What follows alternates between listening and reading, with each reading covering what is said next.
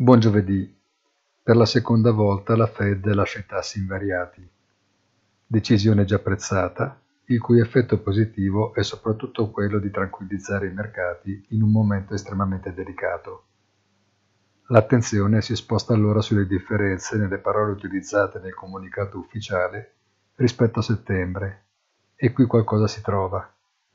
L'espansione nella crescita, per esempio, di cui si parla al passato, quasi ad accentuare l'incertezza sul futuro, ma soprattutto le condizioni di credito e adesso anche finanziarie destinate a pesare su economia, impiego ed inflazione. Tutto rinviato a dicembre, quindi. Buona giornata e come sempre appuntamento sul sito easy-finance.it.